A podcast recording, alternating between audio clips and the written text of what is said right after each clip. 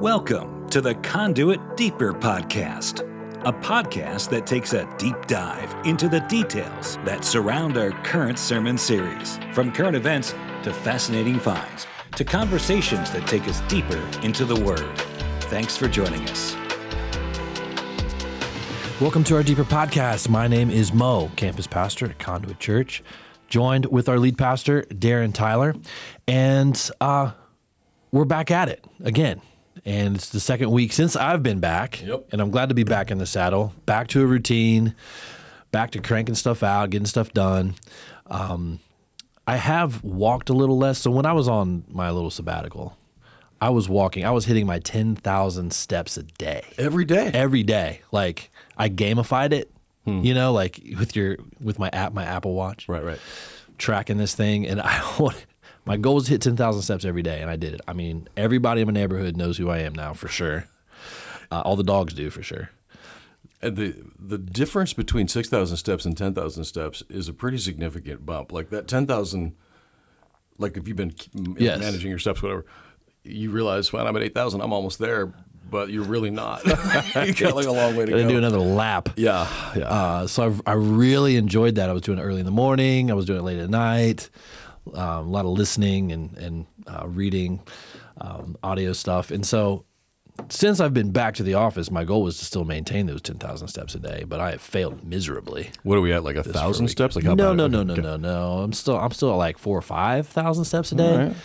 But I've got I've got to get back up there. I've got to get back up there. I really did enjoy that. But being back in the saddle means, um, you know, we're back to doing our podcasts, which I know we really both do enjoy doing, and, and we're thankful for the feedback that we get, those that are listening.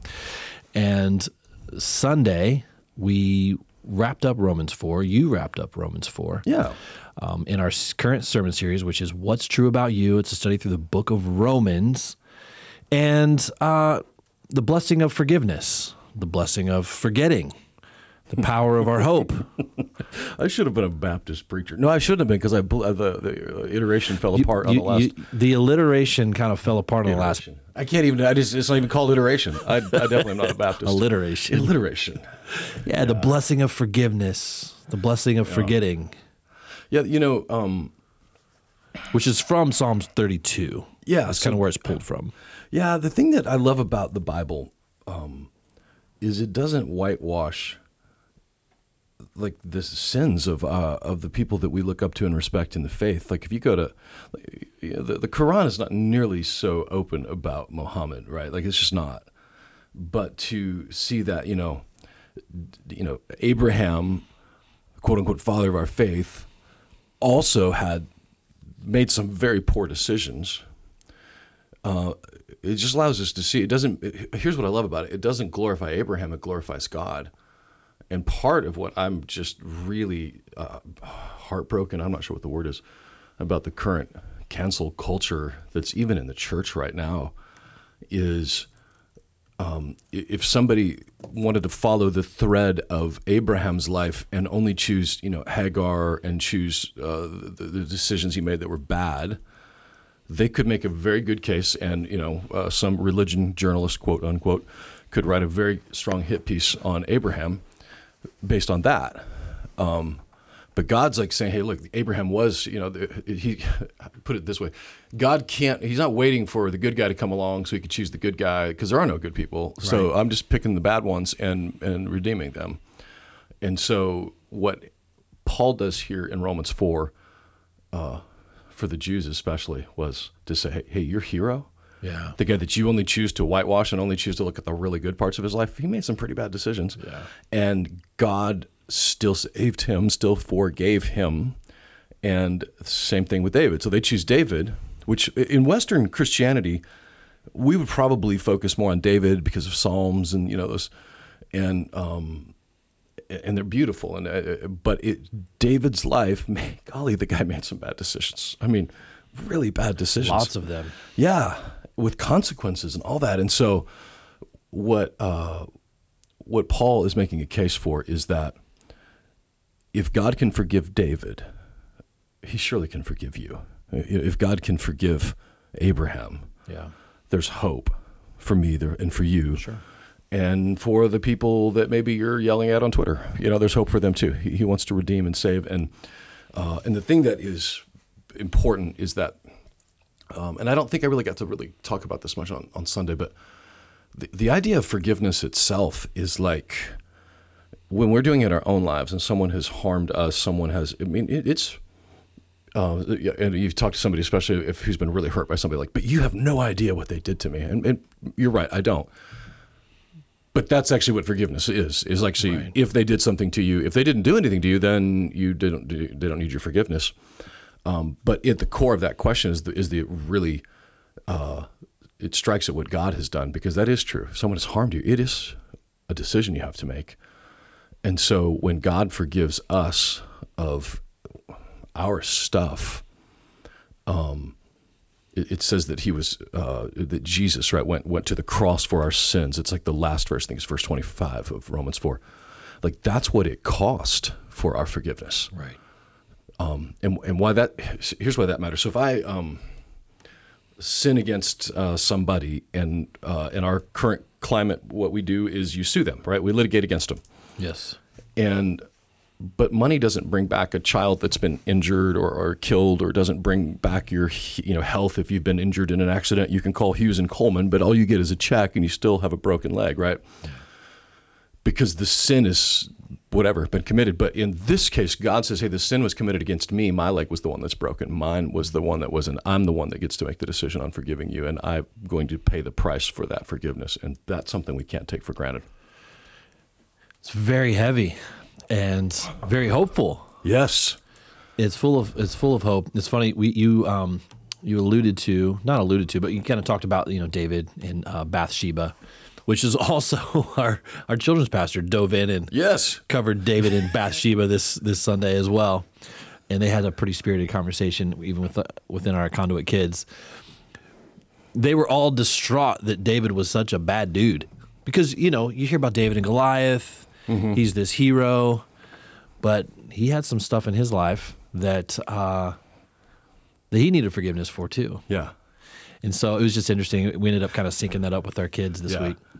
Yeah, because one of the, I think one of the kids was screaming, "You can't forgive a murderer! You can't execute him!" He yeah. yelled, "Yeah, yeah, crucify him!" It was like the crowd crying out for Barabbas. Literally, one of the Give kids. Us Barabbas, yeah. He's like twelve years old, or not even twelve years old, like ten years old, yelling, "Yeah, execute him!" But you know what's great about that is that kids just tell you the truth, right? And that kid is saying the truth, which is like you want you want justice in that justice, situation. Yeah. And the question, that sounds great. What is justice then? Yeah. What is it that could possibly pay for that sin? And the answer was nothing that David could do. Yeah. Including and not limited to executing David. Yes. But the death of the Son of God in David's place could. Yeah. Pay yeah. for that sin. What an incredible opportunity Joey had to share the gospel in that moment. Yeah, um, which was really cool. And I think, I think uh, Joey changed it from Bathsheba to Shower Sheba. I think he is that what he did?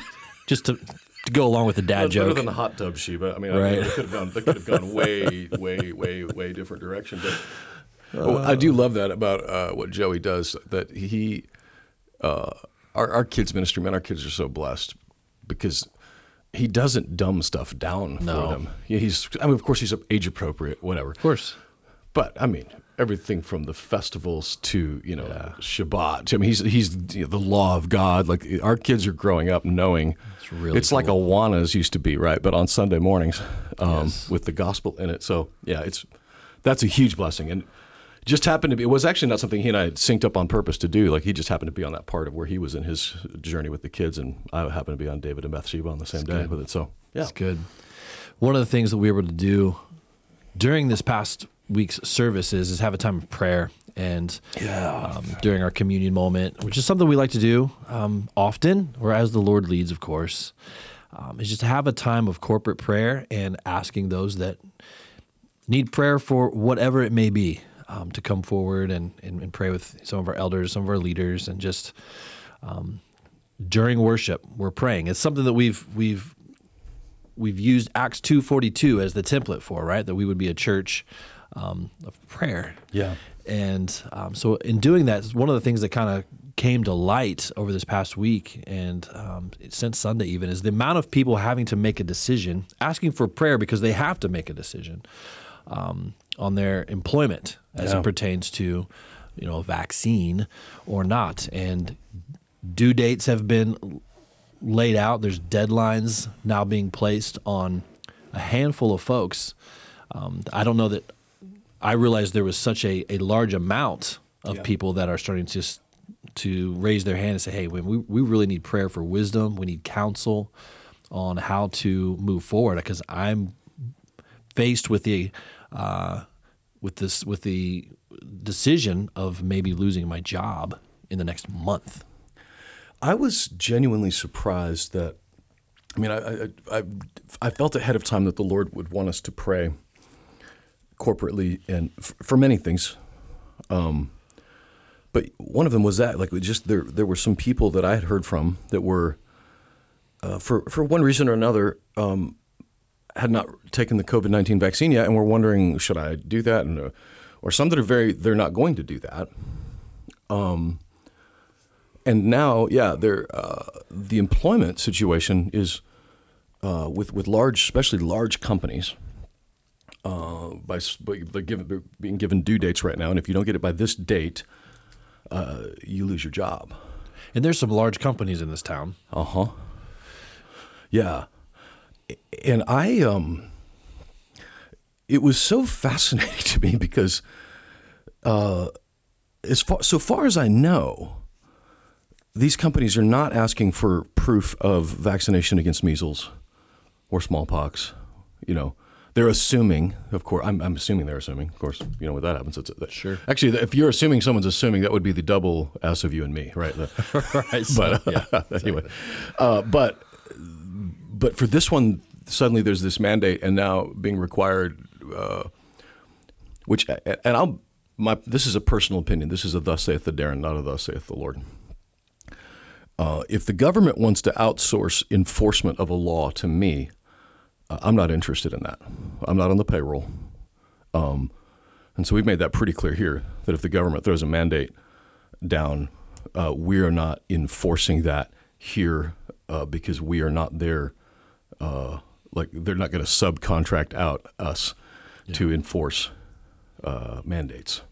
And so especially ones that do not have a biblical basis for it. But but to the other end, now that is happening to to people that I know and that I love. And people that have been caricaturized as, you know, anti-vax, anti-science, anti, you know, the conspiracy theory people, like whatever, you know, whatever uh, pejorative that could be thrown at them. And and so far as the conversations I've had, not a single person that I've had conversations with are making their decisions based on whatever narrative is being thrown out there by Keith Oberman or Anderson Cooper. Um, these are people making very thoughtful decisions. And in fact, uh, those that I've had conversations with um, have had COVID nineteen and have immunity, have antibodies yeah. in their system, of which that paperwork uh, is not acceptable to the employer. You know, yeah. I went and got an antibodies test um, last month when I was off, okay. and uh, you know, I had I had the Rona November of twenty. Yeah, and it was a you had a solid case of it. Yeah, it was kick, a kick Mo my had tail. To take some naps for you know it was a, a real solid run, wasn't you? Yeah, it was it was a it was a ten day uh, beat down for yeah. sure. Um, and so, anyways, you know, it's been eleven months, almost a year, and I was curious kind of where things stood. So yeah, I went and got my antibodies test and. Have a full load. They give you two numbers. It gives you a number of your spike protein number and your nucleoacid uh, count, which basically is telling you one, if you've had it or not, and two, what your kind of what your current viral load is, essentially. And what um, is your current viral load? I've literally been alive fifty years and I've never asked anybody that question. What is your current viral load? It was heavy. I mean, the guy asked, "Hey, you know, the, the one of the techs, one of the one of the technicians there, just asking, you know, because they have to ask because they have to know how to read this thing. Like, mm-hmm. have you have you had a vaccine recently? Because your viral load is high enough to say that you maybe have." I said, "No, it's, you know, I had COVID eleven months ago." He's like, "Wow, like you're in good shape," hmm. which is such good news for humanity. Yeah. We really should be celebrating. Should be celebrated. Should be headline news. eighteen months ago when they said, and by they, I mean Doctor Fauci and uh, whatever that lady was, Birx, who wore the scarves. Uh, Doctor Birx, yes. Uh, we just don't know yet. Which, by the way, in March of twenty twenty, accurate statement. Fair. We don't know. Fair. But eighteen months later, we actually do know now that yes. there is an immunity. Are there other conversations about whether someone should try to get it naturally, though those are conversations people have, but is there a question of does it produce antibodies and for how long? And the answer is at this point, well, at least for a year in most cases, at least for a year in Darren's case. Um, and the problem that I'm facing with this and the fact that, okay, let's just back up.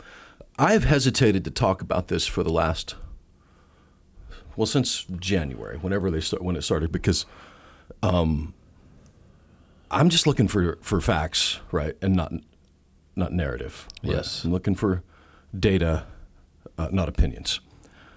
And when it came to the vaccine, there was precious little data about it at all.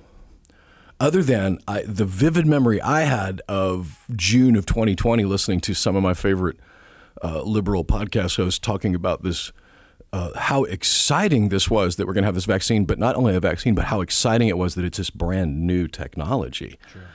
And in my mind thinking, oh, wait, we're about to put the hopes of the world on something that, you know, mRNA has been around, but we never tried it in a vaccine. So to say that that, that this is some safe thing is, is disingenuous because we've never tried it like this. But I remember thinking, wait, we're putting the hopes of the world in this, and and, and for some reasons, you know, one of them is that you know respiratory viruses, uh, something I've learned over the last year, that they don't typically respond well to vaccination. Thus, the flu. Uh, we get you know, we're we're sold a vaccine every year that is uh, not super effective, but this one was sold as this brand new thing. And so by January, I was quiet about it because I'm like, okay, they're saying ninety-three percent success. They're seeing this somewhere. And by March, full disclosure, um, I was faced with the decision if because uh, I was my it was my turn or whatever their marketing ploy was. Uh, my calling to the nations, if another country was going to require me to go there to have this vaccine, was I willing to take the risk of that? And that's a calculation no one could make for me. Sure. Um, and it's a calculation I cannot make for anyone else. But I made the decision to uh, to take the vaccine. Um, now, in the past six months, it's done me exactly zero good uh, because, you know, Haiti's not requiring it. Honduras isn't requiring it, and I've just heard that some of the Asian countries are beginning to require it, so at least I've got my card. But that was a calculation I made, um, and I, on the other hand, have no judgment against uh, fellow missionaries who have made the decision to cancel trips because it was required and are not going to go. There is no clear biblical mandate for this, and so we have to go with, okay, what does a conscience say on it? Right. Um, and, and I guess if we were to try to provide some kind of a roadmap for how to make a decision like this, I, I think uh, starting with truth, right? You know, asking a very simple question, is this true? Is it not true? And the second question would be, is it biblical? Is there a biblical mandate against this or for this? Right. And contrary to the governor of New York saying that God made the, the vaccine. Oh, man. Was that not the creepiest? And, and and she went as far as to say, you shall be my apostles. I was like, and follow our lead on this. I was waiting for Katniss Everdeen to come out with a bow and arrow and plant one in someone's eye. I'm like, wearing a necklace that says Vax on it, V A X, gold necklace. If, if you haven't heard it, well, I don't know if you should or not, because you won't be able to sleep tonight. Like, it was super creepy. It's like, creepy. Uh, so is it true? Is it biblical?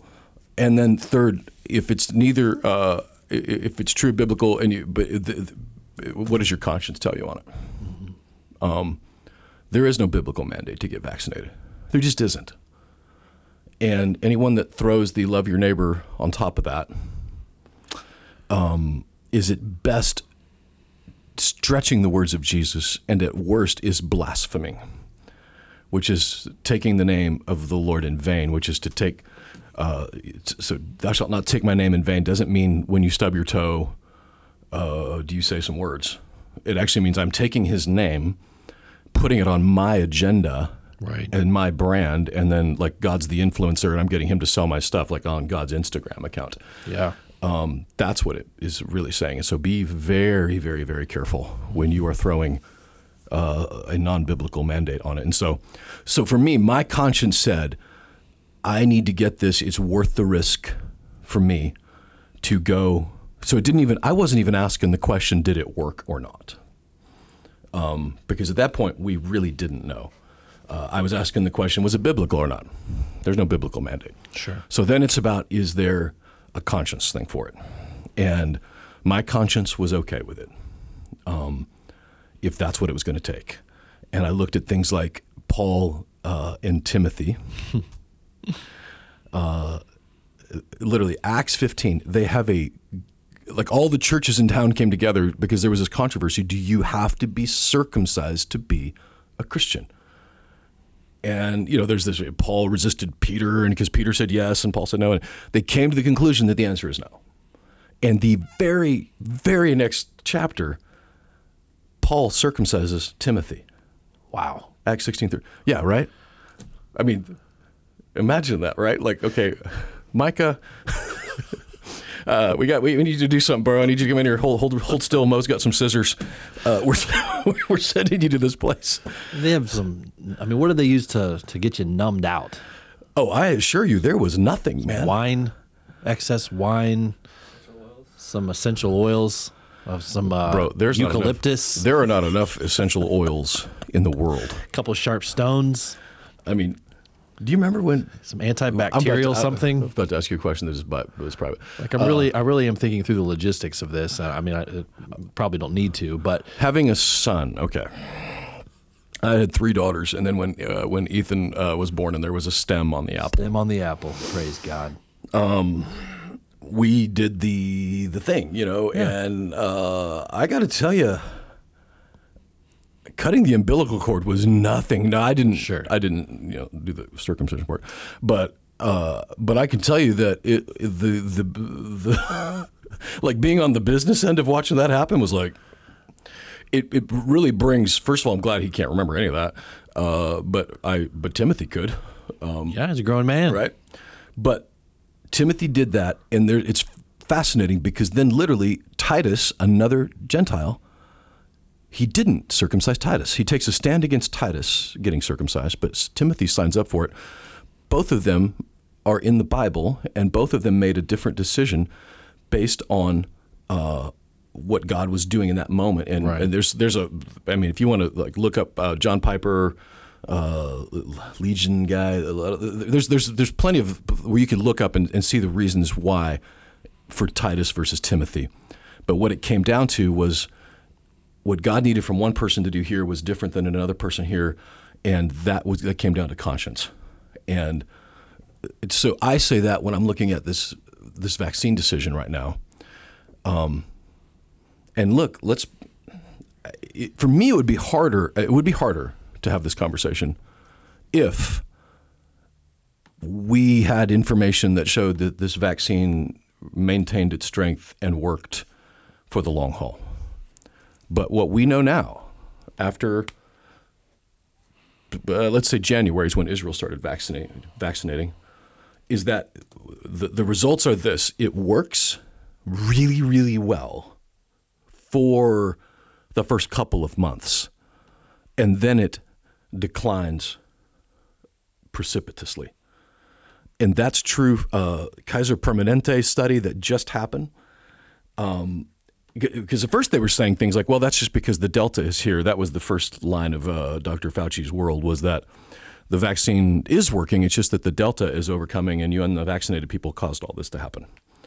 Uh, what Kaiser Permanente study that was released said was, if that were true, then that means that uh, everybody uh, should have gotten this right out of the gate if it were Delta, as opposed to growing higher and higher in the vaccinated population, meaning that because they're basically saying that, the, uh, in fact, it says effectiveness against infections, this is directly from an article from Kaiser Permanente, effectiveness against infections declined from eighty-eight percent during the first month after full vaccination to forty-seven percent after six months. And by the way, they have the study hasn't gone further than that because the United States, we just started vaccinating. But when you get to the Israel studies, which are very well, uh, very available to everybody. Yes. Peer-reviewed. There's gobs and gobs and gobs of data coming out of Israel. Out of Israel saying that it declines dramatically. And the reason the reports are coming out of Israel is because they essentially went for one hundred percent vaccination. So you have a, a, um, a you know a populace that has a, giving a ton of data when you have one hundred percent of your population vaccinated. Yeah. I mean, we were there. One of the, you know, last week's Israel was open before the shutdown. Yeah. And when they shut down, they shut down. And then they went on a, I mean, a lot of people already know this, but Israel is one of the most technologically progressed, they're economically advanced and all, but so they jumped on the vaccine immediately. One of the one of the stats that's come from this Israeli study, um, I just think it's important that we just kind of know some numbers. It's just worth stating. I mean, these are yeah, because it's the question: what is true and what is not true? Yeah, right? We're making so, a decision: what is true? It's just just worth knowing. Harvard study of Israel data found vaxxed patients were twenty-seven times more likely to get symptomatic COVID infection than those with natural immunity. So say that number again. The Isra- the Israeli yeah. data found that vaccinated patients were twenty-seven times more likely to get symptomatic COVID wow. than those with natural immunity. Fascinating. And so, the risk of vaccine breakthrough cases were thirteen times higher for Delta. So when everyone got the vaccination, hoping that it would curb the potential for a, a Delta variant Um, infection, what happened actually is they were thirteen times more likely to actually get it. Wow. Which correlates with the this wave yeah. the past two months. The vaccinations went up and so did so did infections and hospitalizations. Right. Because what we thought was going to happen, obviously, is that the vaccination would curb those infections. Yeah. It actually increased it by thirteen times. And the risk of hospitalization out of this same study showed an eight times higher rate for those vaccinated. Wow. Which is super disappointing. Yeah, because yeah, I guess that's the thing. When I was hesitant to talk about it, um, I get real uncomfortable when when the, the only logic we can use and the only reason we use for making a decision is based on liberty and religious freedom. Sure. Okay? Now, I'm... I'm not uncomfortable making that decision based on that at all. I'm just uncomfortable if it's the only reason. Yeah. Um, because my brothers and sisters in Afghanistan don't get that option. And That's so exactly right. Yeah. Um, on the other hand, I, it's again, it is important because I don't want to be in Afghanistan. Like I want to maintain as much as we can for as long as we can here. Yes. So, but so I'm not saying we're making the decisions based on that. You can if you want to. The question is, is, It's just, is this true or not? Does it work? And so I was hesitant because it felt like it was working. Um, and if this was the ticket, like they say, you can't logic yourself out of a problem you didn't logic yourself into. And so at one point I'm thinking, okay, in, in, internally, well, if in fact this thing works, um, then illogically, whatever, we'll get our, this maybe could be our ticket out, if as long as they, whatever. Um, even though the numbers kept changing of how many had to be vaccinated. I mean, it went from fifty percent to ninety percent, and Fauci admitted that he only said that because we weren't ready for the truth. And um, uh, but but here we are, and, and the disappointment part is, f- for me personally, I wish this. I wish that this thing worked. I genuinely well, wish of this course. worked. Right? Absolutely. Like no, I'm not like gloating about this. No. But I'm at the same time incredibly frustrated that. W- There are policies being enforced right now on people based on a ninety-three percent effective rate, which is what we were sold. But that's not the reality. And the question is, if it's true, if if you're forty percent, so at six months, the studies in the United States stop after about six months, and they say about forty percent. The Israel studies go further down than that, uh, say it's even further down. What is it worth to you to have a, a vaccine that's thirty percent effective? Like when I went to Africa the first time, and I've, I've shared it before, you know, they, it's like they have a little pictograph, you know, of, hey, you know, if you if you get this disease, you don't want this one. And and, and I don't know if those are, they're working on commission or not, but I'm like, oh yeah, I don't want that. Yeah, vaccinate me for that. You know, I, um, but but nobody said to me, if I give you this yellow fever vaccine, that you have a forty percent chance of still getting it, uh, because you don't. Um, when they compared this to the smallpox vaccine, the, the major difference is, is the smallpox vaccine worked. Um, this one works for a short period of time. And I'm afraid that what we have done is what we've done a lot in the Western world. It's just, just kicked a can down the road. Yeah, it's, it's on average, the vaccine antibody viral load is lasting four months hmm. on average. That's that's all. That's all of your different versions of the vaccine: Moderna, Pfizer, Astra, whatever it is, Johnson and Johnson. It's on average. You combine all those together, it's about a four-month viral load that will resist. So what we've essentially done now with the boosters is we've created a treadmill of boosters. I mean, this is something like every four months now. Like right. So if you're American Airlines, do you have to present your new booster every six months to maintain employment? Yes, absolutely, because that's what's happening in Israel. You are not considered fully vaxxed unless you've had three. That is that wow. is what their vaccine um, uh, mandate, their um, oh, what's it called? Passport, the vaccination passport that's been rolled out in. Wow. A lot of countries, specifically Israel, which is what we're talking about, you are not considered fully vaccinated unless you've had your third shot. Wow. So that, I mean, unless something completely changes here in the U S, I mean, we're dipping our toes into this same idea. Yeah, I mean, it's, it's going to be a...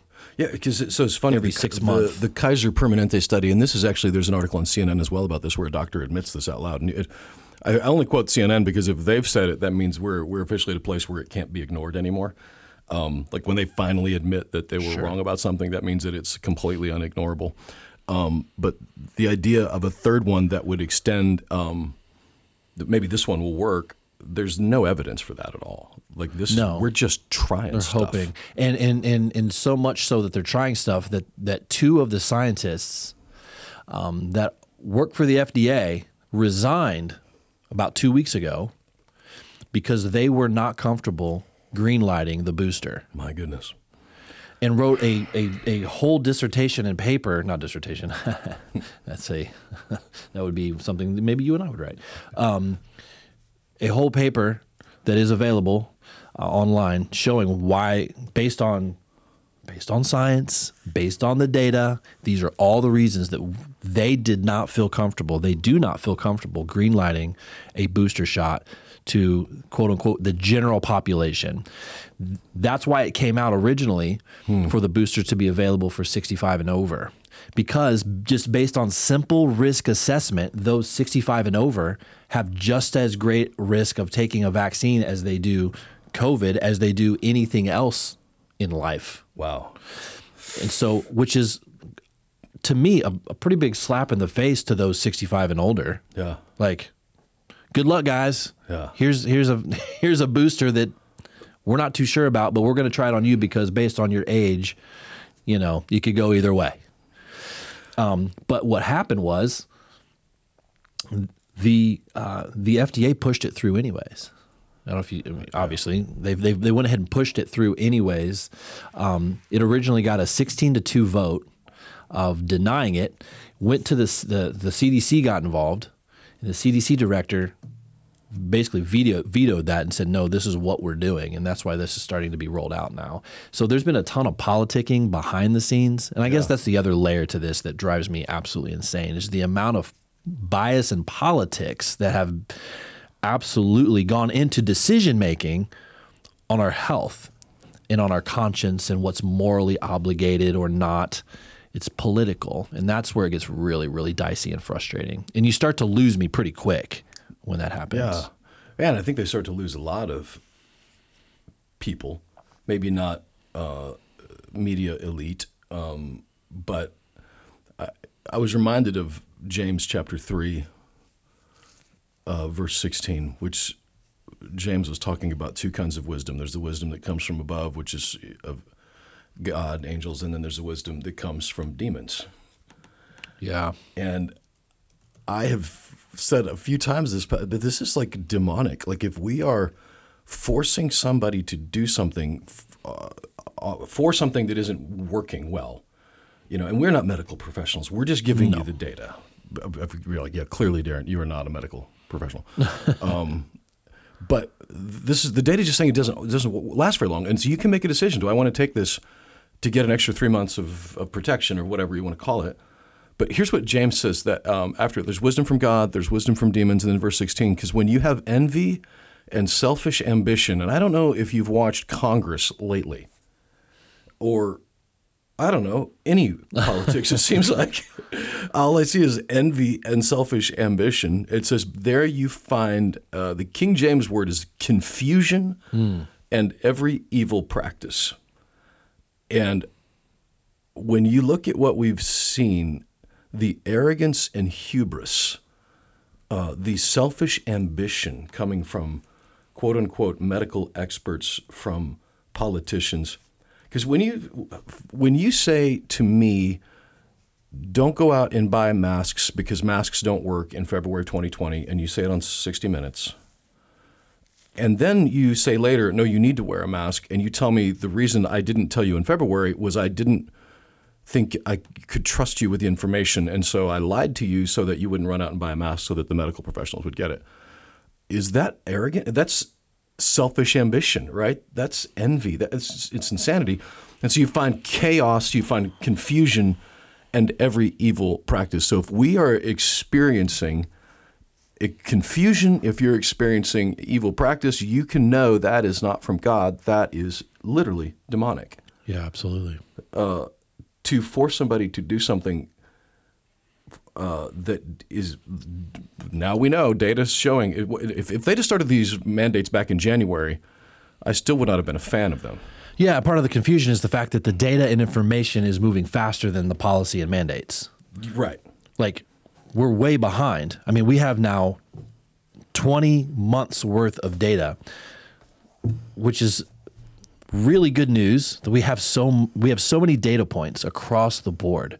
We know demographics. Mm-hmm. We know um, how how these viral loads work. We know what kind of sickness it is. We know who is susceptible. We know that kids are incredibly safe yeah. with COVID. There's there is no reason for a child to be wearing a mask yeah. with any of this. That's that's just data. That's just. That's simple science. I mean, you can just look around and, and see, do the research and find it, how yeah. how safe people are in certain demographics, certain age ranges, certain parts of the country, certain parts of the world. twenty months into this, but we're we're operating on policies and mandates that were put out six months ago yeah. that don't even really apply anymore yeah. or shouldn't apply anymore. Well, they're not true anymore. It's right? not true. And I guess that's what's been so maddening, right, is that you know, science isn't an end game. It's a journey, right? It's a it's a series of questions. It's like, you're, is this working? We're going to try this, and we you course correct. Yeah, we course correct based upon what scientific we learned. Scientific method. Yeah, um, but it's not. It wasn't. Pre- it's not presented that way. I mean, when you hear somebody say, you know, if you if you're questioning me, you're questioning science. Like, whoa, that's like making you the Pope. But being able for us to say, and I guess because I, I mean, God knows you and I could talk about this all day, but. The question of, is it true or is it not true? And I'm going to make decisions based on that, not on narrative. And for me, even the idea of not even just to make you feel better about it. I, I feel better if I knew the truth, um, personally. So if I knew the truth, that would make me feel better. Um, and for sure not based on narratives that are uh, way out of date. I don't know if you remember this or not, but there was an article in the Tennessean in December of twenty twenty, actually. Uh, and it was a hit piece written on Ramsey Solutions, on Dave Ramsey, about the Christmas party that they had. Right. Quote, unquote, super spreader. Yeah, yeah. And first of all, which was not a super spreader. It did not happen. And they had they had quoting people from like our local hospital saying, I I'm I am angered and incensed that they would do this and disrespect us like this. That was the emotion of it. But like buried deep in the article by Bob Smaitana, a religion journalist, says since March, so this is March, April, May, was it nine months? Mm-hmm.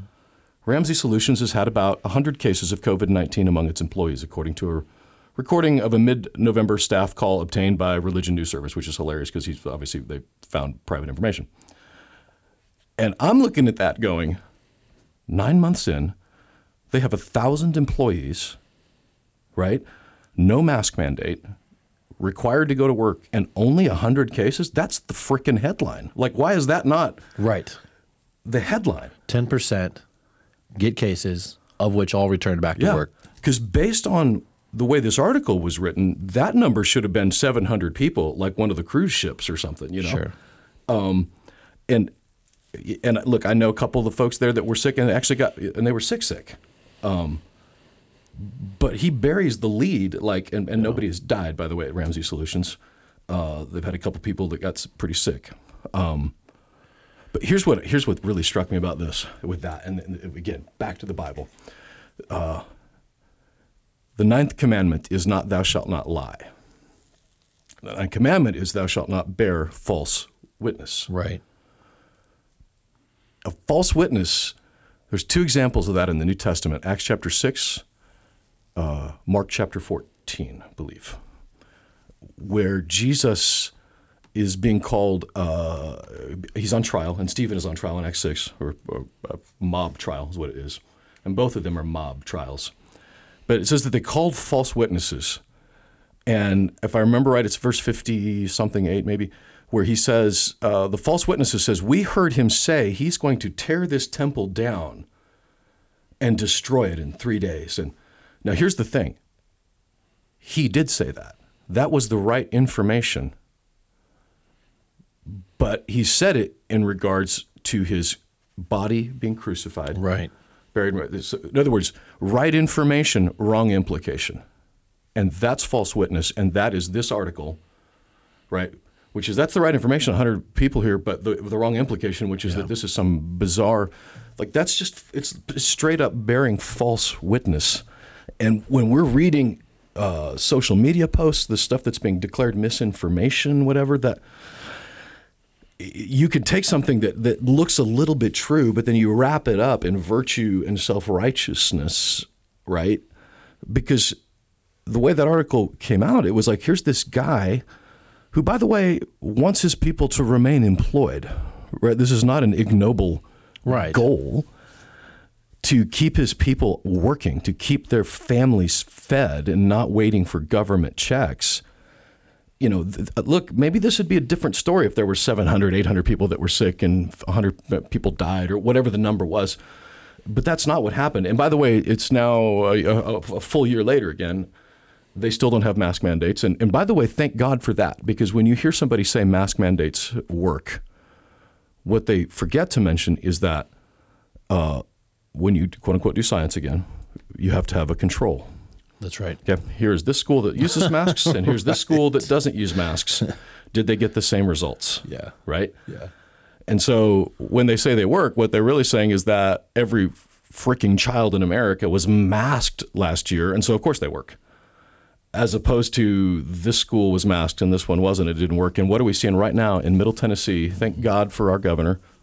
Uh, thank God for DeSantis. Not requiring masks. And what we saw was the numbers were going up, and we were all, oh, I hate this. It's happening again. Everybody's getting, you know, how many people are vaccinated, but the numbers are going up. And they went down again without a mask mandate in place. And the point being that it's not a slam against anything other than to say that if we're putting your hope in that, the numbers just don't play it out for us. Virus gonna virus. And so it's selfish ambition. Do we think that we could beat this? Right? Do we think that? The answer is yes, by the yes, way. one hundred percent is what he thought, that you could beat this one. And are there some viruses that humans have conquered? Sure. But not most of them. I mean, there's a reason why they, they're the old joke, the old whatever, is there's no cure for the common cold. which parenthetically is a coronavirus. Yeah, it's in the family of coronaviruses. Yeah.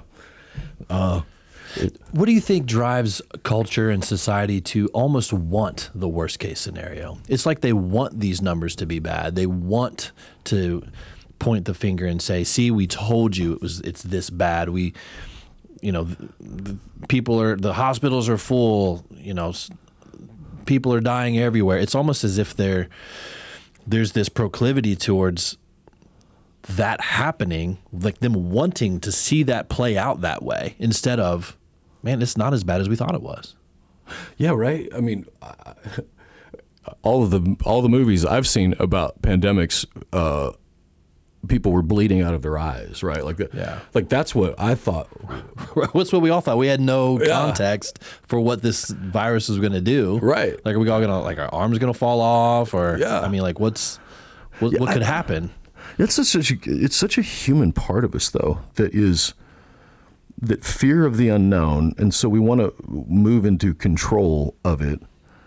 And I, good and wise people that uh, just wanted this to go away, I think believed at first.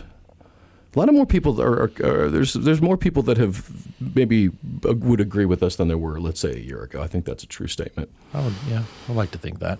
But if you remember in June of twenty twenty, it was kind of lonely over at Conduit, right. right? I mean, it felt kind of lonely. Uh, and I second guessed myself, like, okay, well, maybe am I the only guy that's sure, you know, uh, that's that's.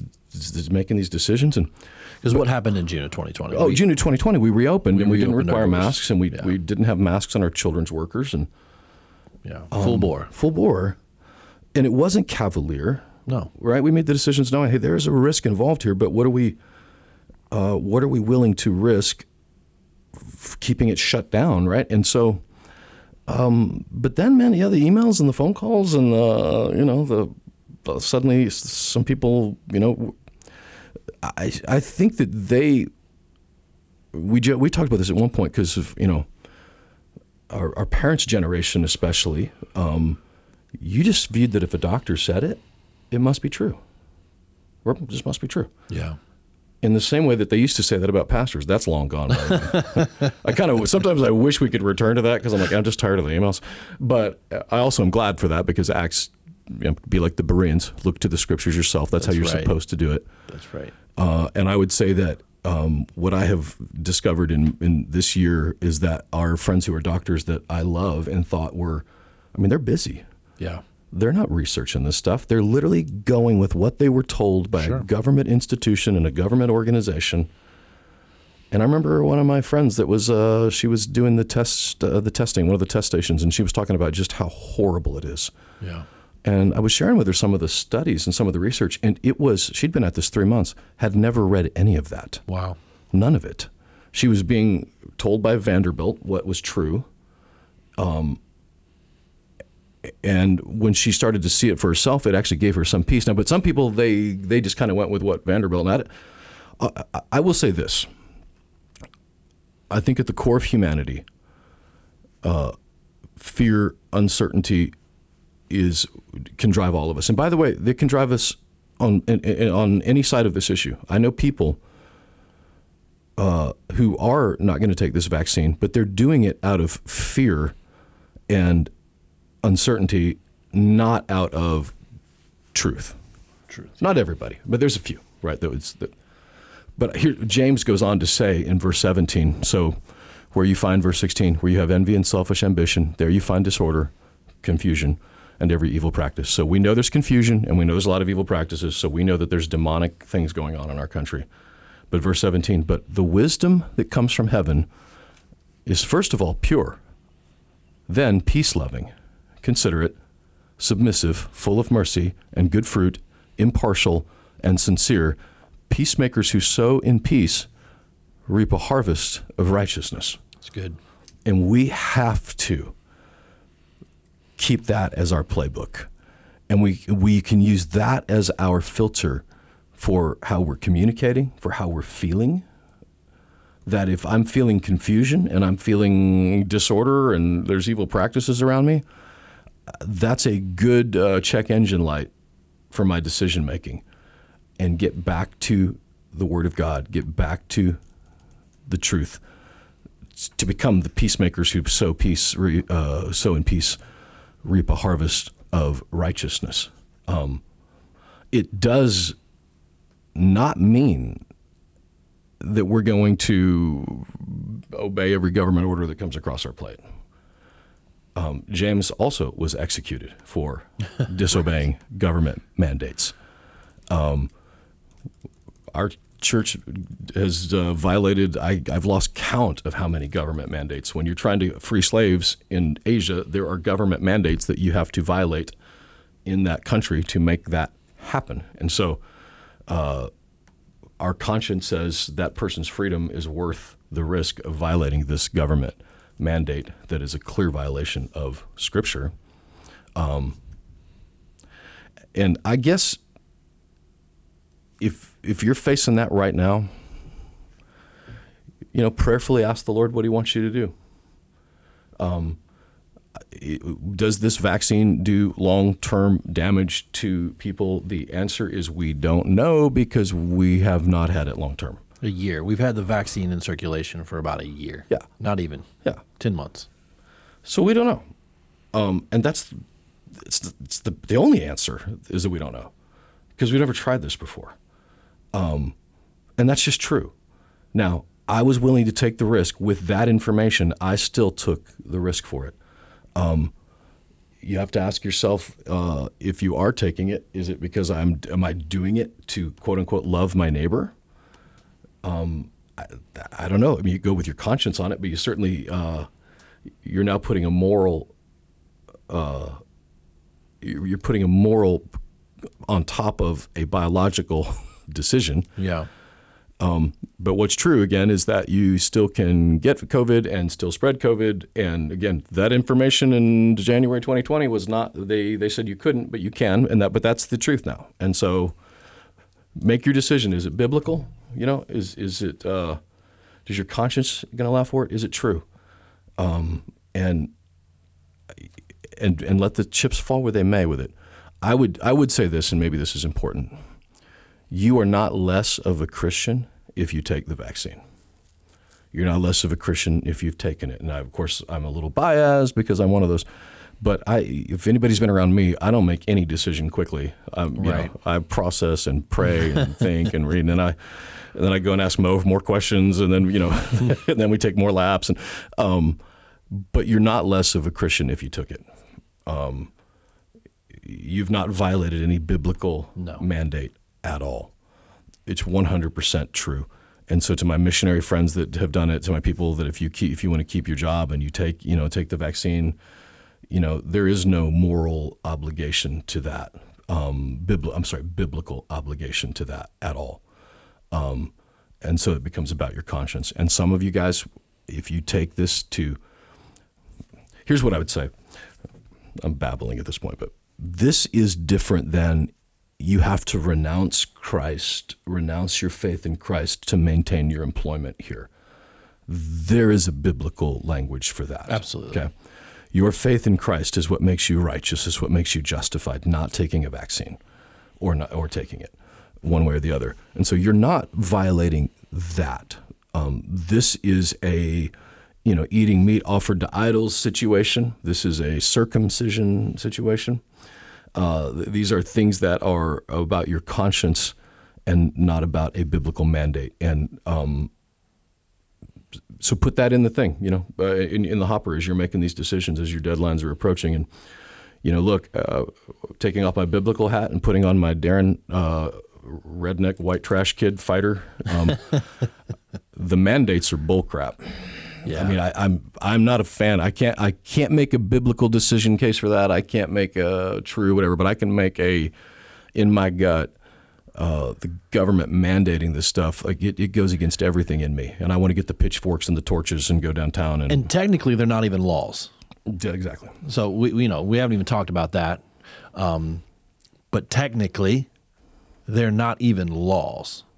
Um, and there's there's that's why there's a, plenty of lawsuits flying around. That's why individual states are uh, pushing forth different actual laws against uh, federal mandates. Um, I mean, the, the, the legal side of this is its own beast, and it's in full force right now, of course.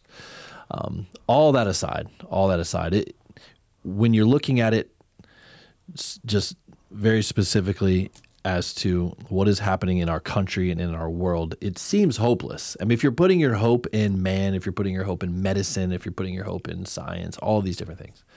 Um, and we've talked about this before, but man, it can really feel hopeless. Yeah. But thankfully, as believers, um, our hope, we've talked about this in Romans, we've been talking about our, the, this justification, this this redemption, this this restoration. Um, our hope is in the Lord. Our hope is in heaven. This is not our home. We are passing through this godless, sinful society and world that we are, we're kind of stuck here. So what do we do with that? Right. You know, how do we live? How do we draw people to Christ? How do we be a city on a hill? How do we let our, our light shine? Um, to spread the good news of the gospel, to share the hope that we do have, that we don't have to, um, we do not have to put our hope in anything else but in Jesus. Yeah. And And it's it's hard. Yeah. It's easy to get lost and forget that when it's the day-to-day grind, when you're having to make actual, practical, logistical decisions on your employment, uh, where to live, and you know how you know where your kids are going to school, and all of these decisions that have to be made on the day-to-day. It's really easy to get sucked in and discouraged and depressed, and um, we kind of lose sight of our hope. Um, but we're here to remind you that your hope is in Christ, and um, that we are. Man, we're just passing through this yeah. mess. Yeah, which is important because, you know, I think it's easy to think that putting my hope in Christ is an option of things that I could put my hope in, but I should put my hope in him. Um, and in reality, it's the only hope. It's the only hope. Right, like if there's any gift that this has given us, is that it, for those of us, and you know, and I look back on it, you know, I, I I'm a I'm a head guy. I'm a thinker guy, and so I give a lot, probably a lot more credence to where we were scientifically, and you know. But then we we we actually are. So if my hope was there, that rug just got pulled out from under me. If your hope was in, you know, the election or the government or whatever, sure. And here's the, it's a great test, by the way, of where your hope is. Is what happens when it's taken away from you. How do you respond? What is your, and that's not a shame moment. That's just a, okay, I can do, a, I can do an inventory here. If that's if right. I freaked all the way out when this happened, that meant that my hope was in that and not in Jesus. That's right. And so, uh, it's, it's one of the greatest things about, you know, my trips to developing nations is, uh, I don't have to sell them that their hope is in Jesus. Like they know, like they've, there's nothing else that could possibly give them hope. And for me, I look at that and I want to be more like that. And this year, uh, every time, and it's my challenge to myself as well, like, uh, in James chapter uh, three, verse seventeen, if it's not peace, if it's not sowing this and it's whatever, I'm like, uh, then I'm, my hope right. has clearly been uh, put someplace else right. for that day. And, uh, and the whole journey of discipleship, right, is to become uh, like Jesus, to say, Uh, and do what Jesus said and did. And um, that's a guy, uh, fully God, fully man, but he he modeled for us that his hope was in his Father, right? And our hope uh, as well as that. And I personally have been uh, energized because, I mean, the disciples wanted so bad to be alive, you know, during a time when yeah. the return of Christ was imminent, and I don't know if it's, you know, I mean, I'm sure Jack Van, Jack Van Impey, is he alive? Is that I think dead? He passed recently. Seems like, you know, he'd in the past dead. couple of years. I mean, he was like one hundred years old in the eighties, but so I don't know what Jack Van Impey would say if he were around, or John Hagee or whatever. I don't know, but it feels more like Jesus is imminent than it's ever felt in my lifetime. Yeah, we're, yeah. You know, and Micah got married, so he's been, you know what I mean? He, he beat the rapture, so beat he's, the rapture. He's, he's okay. Um, But I, to me, to look forward to that moment, uh, the the less I'm holding my hope here, the more I can look forward to that. And one of the blessings, one of the crowns, I think it's in Second Timothy, uh, there's like four or five crowns in the New Testament for uh, different things, but one of them is for those who long for his appearing. Uh, yeah. Because not everybody longs for it. You know, not everybody does. Uh, but I do. And the the longer this crazy stuff comes on, the more I'm longing. Man, Jesus, just come back. Let's just get this done because I'm I'm ready. The good it. news is he's coming back. Yes. The bad news is it's going to get crazier. Yeah. It's going to get crazier. It's, yeah, I mean. It's going to keep getting more and more crazy. You know, we've been saying this for the past eighteen months. We've been doing this podcast, kind of looking into what's happening around the world. And, uh, you know, eighteen months later, because some of the things we talked about have have rolled into place. Unfortunately, and, right? Uh, I've, I've, you know, maybe we'll talk about it more soon, but there's there's more coming down the pipeline that's, you know, just as crazy or crazier than what we've already gone through. Yeah. Um, but that's where we have to remind where our hope is, and uh, and and and be encouraged that yes, the Lord is coming back, and He's given us work to do while we're here. We are here for such a time as this, yeah. And there should be a sense of urgency for all of us as believers, and we need to lock arms and work together. Yeah. There is there is work to be done for the kingdom, not for the culture, for the kingdom, and that's that's what can get us excited, and that's where we can start to get some things done. Um, there's there's slaves to be freed. There are people in our own community that need freedom um, of their own, whether from addiction or just freedom from sin yeah. and the hope of the gospel. Um, so there's work to be done, and we just can't get distracted with all of this while we are living in it, in the middle yeah. of it. Yeah, the men of Issachar, First Chronicles twelve, I think it is, they they uh, they understood the times they lived in, and they knew what to do. It was the smallest tribe in Israel, but they were the ones that understood the times and the knew remnant. What to do. And I... Um, All, all the other tribes, all eleven other ones, were all still tribes of Israel, um, and they were just as loved by God. And I, you know, sometimes I feel like that's what we're, or at least the conduit calling has been, is to understand the times we live in and to know what to do. Yeah, that's um, good. Not everybody's called to do that. If your pastor's not talking about this stuff on Sundays, it doesn't mean he's a bad guy. Um, it just maybe means he's not called for that, yep. and, and he's called for something else. And for us, even to say it's going to get worse, like you're like, well, that's terrible news. Um, but. Uh, but if, again, is it true? Uh, is it biblical, right? Uh, and your conscience. And if, if it's getting worse, um, at least we, uh, to me, like what, I think what happened to a lot of people last year was what, what threw us off so bad is we weren't expecting any of this. So it, it sure. was harder to catch up to it because we didn't expect it to happen. Yeah. If our expectation is there, it's like when you drive in Haiti, it's why you don't see anybody getting in car accidents. Because I don't, I'm not oh, shocked. It's amazing. Isn't it fascinating? I'm not shocked when that guy pulled out in front of me. I knew he was going to. Yeah, you've got to understand, if, you, if you've never been to Haiti and watched their traffic patterns, it's unbelievable. I mean, you have everything from full buses to mopeds to cars to people on mules. uh, and random goats. Yeah. Random goats. And they're, it's just, it's insane yeah. how there are no accidents. And they aren't. There aren't because they expect that person to cut them off. They expect that person to pull out in front of them. And in fact, they don't respect you if you don't, which is whenever I get back from a place like sure. that, if I've driven a lot, my wife does not want to ride with me because I have to go, I got to get it out of my system. Right. Um, but in America, I'm, uh, there's so many, I think there's a lot of car accidents because uh, we are not defensive drivers here. We are asleep uh, at the wheel, asleep at the wheel. Mm. And in the kingdom of God, it would be best for us to wake up while we're driving and to That's be good. aware that that person's going to pull out in front of you, that there's going to be some chaos.